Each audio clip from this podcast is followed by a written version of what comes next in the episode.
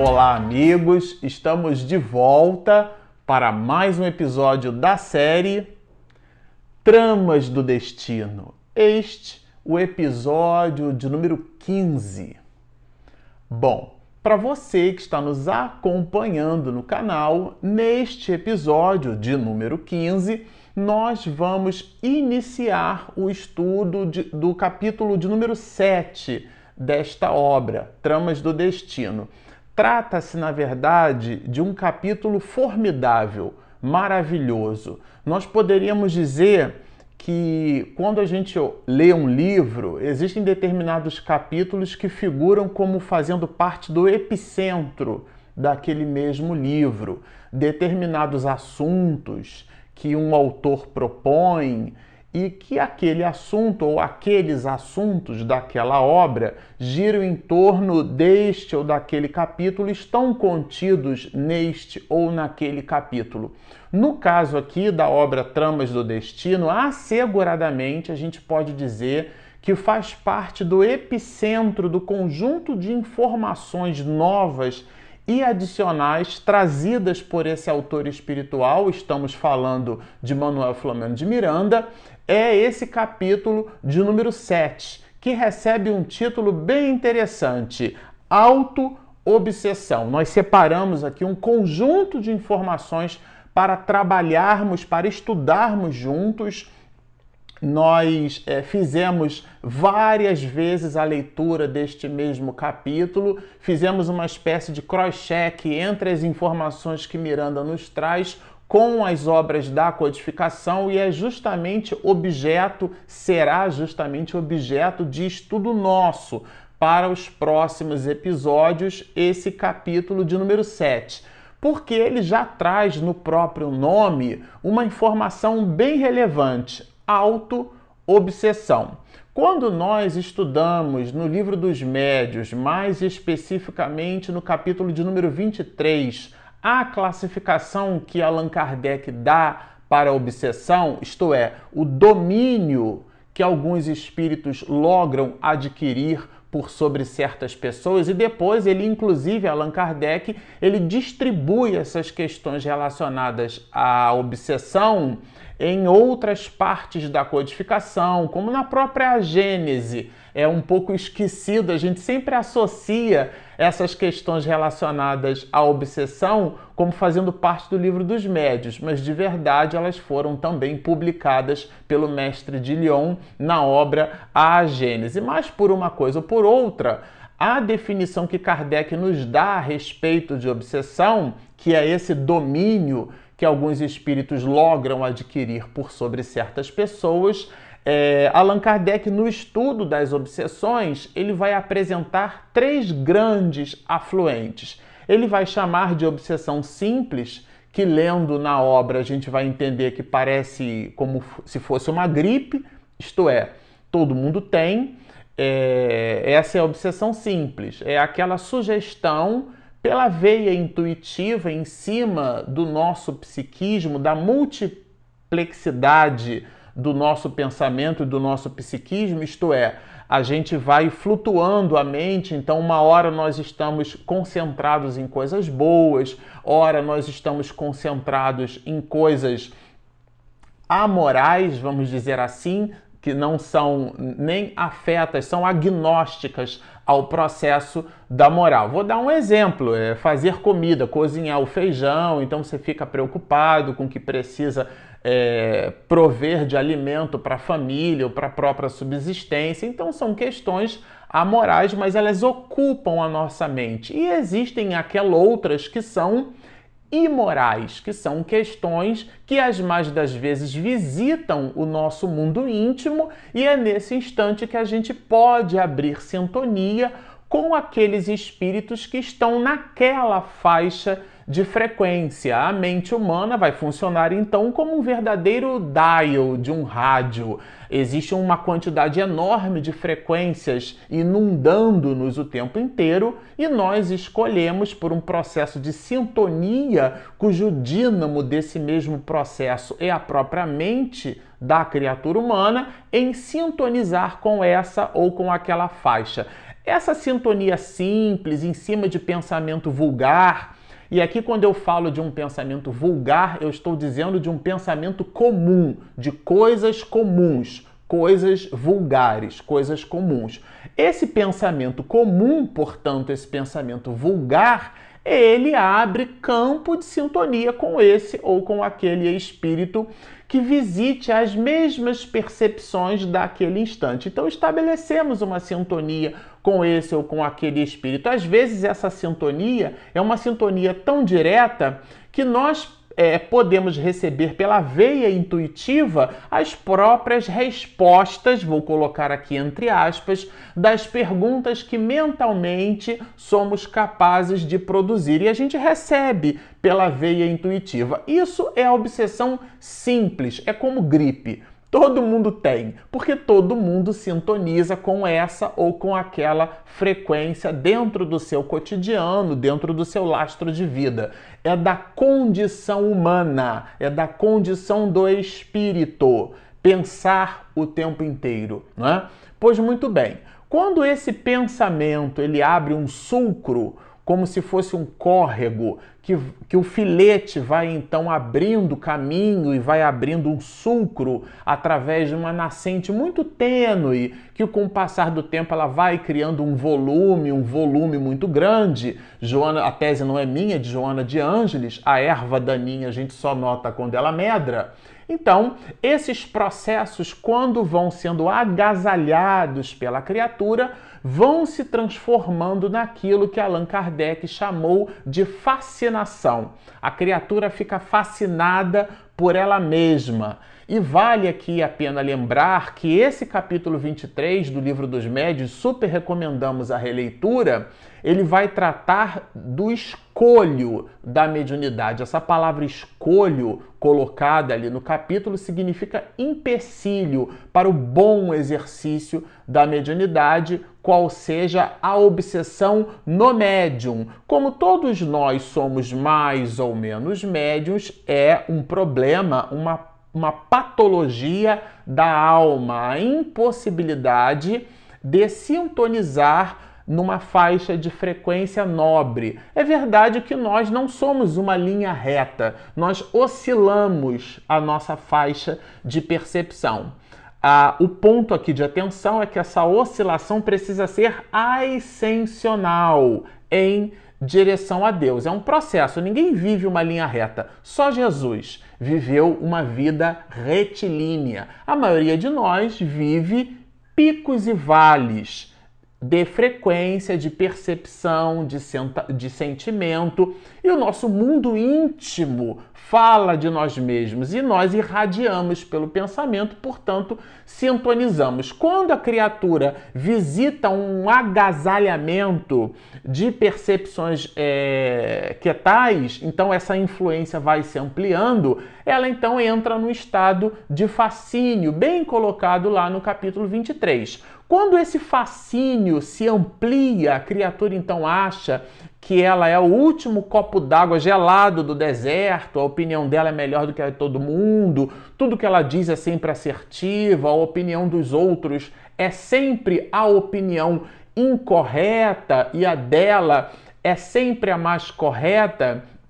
É curioso porque no pensamento filosófico na história da humanidade nós podemos dividi-lo entre os pré-socráticos e os socráticos. E Sócrates, então, vai sendo considerado na história da filosofia como sendo patriarca do próprio pensamento filosófico, filo, o amor pela sabedoria, pelo, pela condição do saber. E é o próprio é, Sócrates quem vai nos dizer, produzir aquela exortação: só sei que nada sei. E Santo Agostinho, na 919, evoca o pensamento desse filósofo muito consistente, aliás, reencarnacionista, porque Allan Kardec vai colocar o pensamento dele também, com igualmente, na introdução do Evangelho segundo o Espiritismo. Mas isso seria objeto aqui de um outro estudo só para falar da contribuição de Sócrates em cima do pensamento reencarnacionista.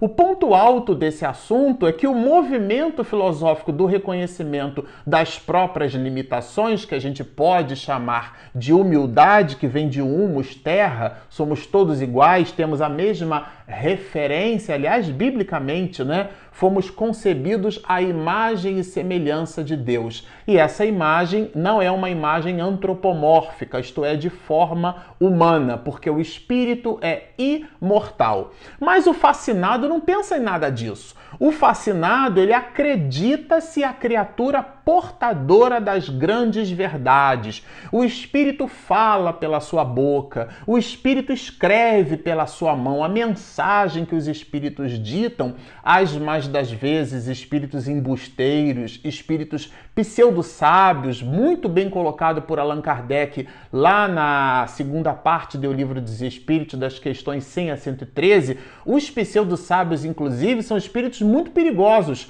porque vai nos dizer Kardec que eles imprimem um certo grau de verdade, de conhecimento, mas são falseadas pela sua maneira de pensar e sentir. Não são espíritos nobres, espíritos benfazejos, não visam o bem, visam a projeção de seu próprio pensamento e não visam, portanto, o bem comum. O médium fascinado, portanto, é aquele que aquece, é aquele que agasalha aquelas mesmas sugestões e as internaliza como fazendo parte do seu comportamento de vida. Isso cria uma encrenca muito grande no cotidiano, porque chega um determinado momento, o grau de acoplamento psíquico do fascinado, do médium em processo de fascinação, ele é tão grande, tão grande, que esse espírito pensa junto com o medianeiro. Então, o pensamento é, propagado pelo médium chega um determinado momento que a gente já não sabe mais se aquele pensamento é do espírito ou é efetivamente do medianeiro. Bom, mas aqui a ampliação desse mesmo processo. Que ampliação é essa? Allan Kardec vai apresentar o último grau, quando esse fascínio já adquire processos de tenacidade tão grande, mas tão grande, que o espírito está sob a égide daquele médium ou daquela pessoa fascinada, é, extrapolando para os processos que Allan Kardec vai chamar de subjugação, ou depois, mais tarde, ele mesmo, mestre de Lyon, vai chamar de possessão. Porque o espírito já começa a falar pela boca daquele medianeiro, isto é, a pessoa fala coisas que eventualmente é, não falaria. Então, Allan Kardec vai chamar isso de obsessão moral.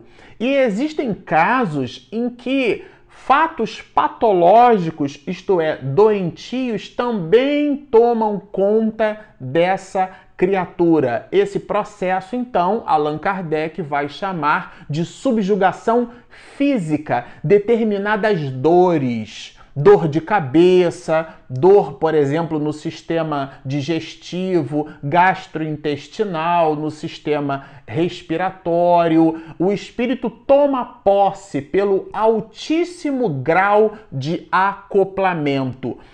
Todas essas questões estão agora concentradas naquilo que Manuel Filomeno de Miranda vai chamar de auto obsessão. Então, toda a sintomatologia descrita por Allan Kardec no capítulo 23, Manuel Filomeno de Miranda, nessa obra, traz acoplada ao processo da criatura obsediando-a, obsediando-se a si mesma. E esse processo, então, vai dito e agora que estudado por Miranda conosco, é, em que ele vai chamar de autoobsessão. Estamos falando, na verdade, da menina Lissandra, Porque nós nos despedimos do, do episódio passado falando do valor da oração, falando do valor da resignação, do cenário familiar, do estoicismo de Dona Artemis, isto é, da sua própria movimentação resignada diante das dificuldades, dificuldades financeiras. O seu esposo Rafael com ranceníase foi simplesmente afastado da sociedade. Então nós visitamos no episódio passado esse panorama. E agora que Miranda vai apresentar para nós o cenário é, da família. Bom, o menino Gilberto, ele então apossa-se de uma responsabilidade, ele entende o cenário familiar e busca trabalho, busca obrigação no sentido de ajudar a família, né? É, que vai aqui num esforço tremendo em cima do novo cenário de vida. Miranda vai, inclusive, a esse respeito, produzir o seguinte apontamento: Gilberto empregou-se numa casa comercial, adquirindo total consciência de responsabilidade. Então, ele mudou praticamente assim, em cima da situação familiar, ele mudou a sua forma de pensar, ver e sentir a própria família. Em compensação, o quadro de Lissandra, que é objeto do título desse capítulo, Autoobsessão. Aí, no caso de Lissandra, ela então, é, no lugar de melhorar a, a informação de que o seu pai estava hospitalizado, abre um gatilho e promove a ampliação já do seu quadro patológico. Se vocês se recordam, no episódio anterior, nós comentamos bastante sobre o cenário, sobre a situação da menina Lissandra, é, é, o olhar é, esvairado, as suas convulsões, todo o seu processo e que agora aqui nesse capítulo Miranda vai justamente trabalhar conosco. E ele justa e ele dá essa informação para nós, introduzindo-a nesses termos. Lissandra descamba lenta, porém continuamente para um doloroso processo de alienação auto-obsessiva aí ele já começa a introduzir o tema. Os pais, então, buscam orientação de um médico e esse médico, então, é, cita para a família que tratava-se de uma situação muito grave, muito difícil, muito dura. E ele, então, é, é, Manuel Filomeno de Miranda, vai nos dar uma espécie de dica em cima de situações familiares com doenças muito graves, quando a criatura descamba para um processo de revolta, porque a dor ela atinge a alma. É natural. É, aliás, a tese não é minha, né? A tese é de Paulo de Tarso. Em tudo sois atribulados, porém não angustiados, perplexos, porém não desanimados. Quer dizer, o que é que modifica esse panorama perceptivo? A crença em Deus, a crença na imortalidade da alma, esse equipamento cognitivo espiritual superior. E Miranda cita ele aqui quando nos diz assim: não armada de conhecimentos que a auxiliassem com as forças capazes de poder reagir ao deperecimento psíquico e físico, acalentava a autocompaixão, mais ficção do desequilíbrio nas tecelagens sensíveis do perispírito. Quer dizer, ela fugia, como ele vai dizer aqui mais tarde no texto, fugia psiquicamente à realidade. É uma abordagem psicológica essa que Manuel Filomeno de Miranda nos faz. Está aqui muito bem escrita nesse capítulo sétimo. Alguns, muitos de nós, diante de uma dificuldade, nós nos colocamos menores do que a própria dificuldade fazendo inclusive um contraponto com a justiça de Deus. Sendo Deus soberanamente justo e bom, as dificuldades que se nos apresentam, elas estão ali para que nós sejamos capazes de transpô-las. E numa visão reencarnacionista, ampliando ainda mais esse espectro de análise, elas estão ali porque nós somos os artífices do nosso futuro. Então, a semeadura é livre, mas a colheita é obrigatória. E Lissandra aqui estava colhendo aquilo que plantou em existências transatas. Mas, à medida que os clichês mentais se lhe apresentavam, ela fazia um movimento de prostração, porque ele, inclusive Miranda, vai trabalhar o assunto eh, da, da recordação desses painéis mentais, eram clichês de existências anteriores, quando nos diz assim: parecia recordar-se de prazeres nos quais fora personagem de relevo, quer dizer, ela se recordava é, em sonho, é, possuía as suas ausências, porque na sua ausência ela então vivenciava, ela recordava, se identificava com o personagem que fazia parte daqueles clichês. E aquela vivência, aquela recordação, aquilo que medrava do seu inconsciente profundo, aquilo que estava registrado na, na tessitura perispiritual, aquilo que estava efetivamente guardado e armazenado como elemento culposo. Esse é o ponto colocado por Miranda. Então, o espírito confronta essa mesma realidade e estabelece um choque. E Miranda nos diz assim: é, nessa situação, a memória referta de sensações orgíacas divagava e a jovem recolhia-se com avidez à penetração, cada vez mais ansiosa da paisagem íntima que a agradava. Então ela produzia, se vocês observem que a, a expressão é forte, né? São cenas orgíacas. Ela se via naquela situação, se percebia naquela situação, se agradava daquilo e fazia uma espécie de ausência da realidade objetiva, vivenciando única e exclusivamente aquele cenário daqueles clichês. Como aquilo fazia um contraponto com a sua própria consciência, o espírito Lissandra entrava num, num num aspecto de culpabilidade íntima. Daí, inclusive, Miranda vai trabalhar conosco estas questões relacionadas à auto-obsessão. Sem meios de comunicação normais que lhe produzissem esses anseios e lampejos, mortificava-se sem entender a ocorrência que a deleitava, porque ela vivenciava aquelas situações anteriores, se deliciava, vamos dizer assim, com elas. São cenas orgíacas, né, colocada aqui por Miranda, e aquilo distanciava o espírito de sua realidade objetiva e Dona Artemis, a mãe, acreditava inclusive porque a menina nas crises balbuciava ali algumas palavras sem valor direto, a mãe inclusive imaginava que a menina estava recordando de coisas que ela vivenciou na infância, na infância próxima passada, sem dar-se conta, dona Artemis, do, do, panorama e da situação do drama psíquico vivenciado por esse espírito.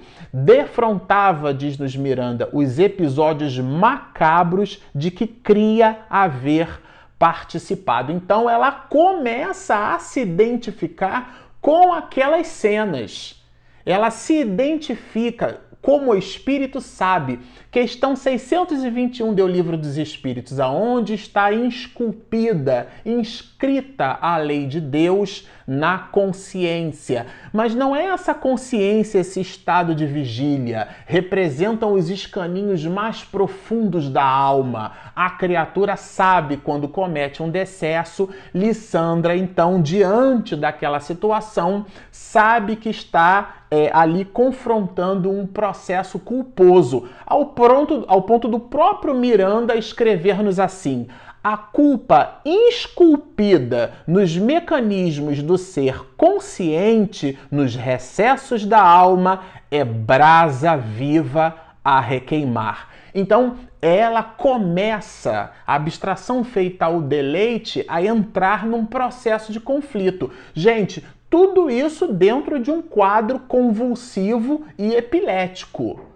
Vocês observam, essa é a descrição de Manuel Filomeno de Miranda em cima de processos auto-obsessivos. Nós consumimos uma fatia expressiva do episódio trabalhando com vocês a visão e a noção de é, obsessão, para a gente trabalhar o conceito à luz da doutrina espírita e aqui buscar entender o que é que o autor espiritual quer nos dizer quando faz essa associação da obsessão com a auto-obsessão. É um conceito por sobre outro conceito. E ele então vai nos dizer assim: o espírito reencarna com a consciência do desacato às leis divinas, sabendo-se carente de reeducação era a menina Lissandra é, é, é, num processo de confronto íntimo em cima dos seus próprios dissabores que agora medravam do seu inconsciente na forma de auto-obsessão. Bom, como vocês observam, trata-se simplesmente de um material maravilhoso, mas nós vamos precisar encerrar o nosso vídeo convidando a você que está nos assistindo e ainda não se inscreveu, por favor, Espiritismo e Mediunidade. E nós temos o nosso app disponível gratuitamente na Google Play e na Apple Store. Então estão feitos os convites. Baixem o nosso app, inscrevam-se no nosso canal Sigam-nos e muita paz!